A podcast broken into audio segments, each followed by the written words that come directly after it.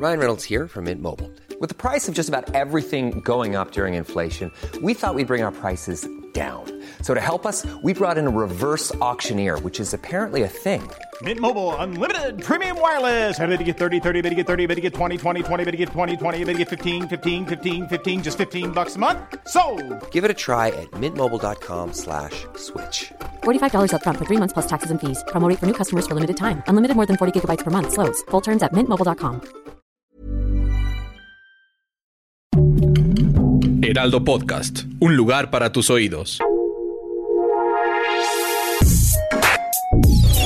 Escucha la opinión de Sergio Sarmiento, quien te invita a reflexionar todos los días con la noticia del día.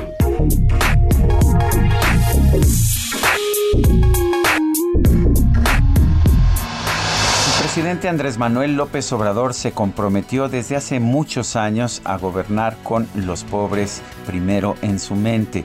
Esta es una de las razones por las que ha recibido el apoyo de los votantes, primero en la Ciudad de México en el año 2000 y posteriormente en 2018 de los votantes de todo nuestro país. Sí, ¿quién no quiere un gobierno que en un país con la pobreza y la desigualdad de México gobierne primero por los pobres. Sin embargo, las cosas no están resultando tan fáciles. El 2020, es cierto, fue un año muy complicado para la economía de México y de todo el mundo. Virtualmente todos los países del mundo, con excepción de China, tuvieron desplomes económicos muy significativos en 2020 pero pues no todos los países enfrentaron esta crisis de la misma manera. Algunos lo hicieron mejor, otros lo hicieron peor.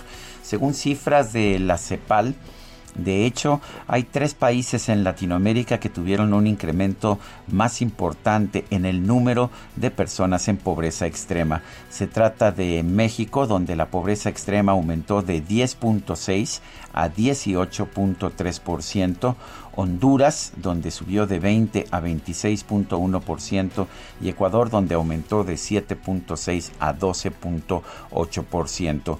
Hay en cambio países que tuvieron insólitamente una reducción en el número de personas, el porcentaje de personas en pobreza extrema. En Brasil la pobreza extrema cayó del 5.5 al 1.4% de la población, mientras que en Panamá disminuyó de 6.6 a 6.4%. Son los únicos dos países en América Latina que tuvieron descensos en este rubro. ¿Cuál, es, cuál fue la diferencia? En un análisis que hace eh, la BBC de Londres, se señala que en Brasil y en Panamá Hubo, hubo, programas sociales, hubo subsidios directos a los pobres, pero sí que se encabezaban o que se encauzaban directamente a la población más pobre del país, particularmente en Brasil.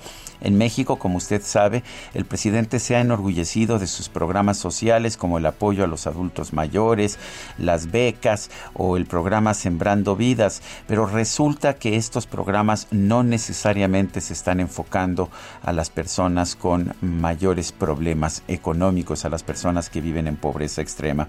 Por eso estamos viendo un incremento tan importante en el número de pobreza extrema en México y en cambio una disminución eh, muy importante en Brasil, eh, exactamente lo contrario que en México. ¿Qué nos dice lo anterior? Por supuesto que es positivo y aplaudible tener gobiernos que primero combatan la pobreza, que primero se preocupen de los pobres. Pero ciertamente hay países como Brasil que lo están haciendo con mucha mayor eficiencia que nuestro México. Yo soy Sergio Sarmiento y lo invito a reflexionar.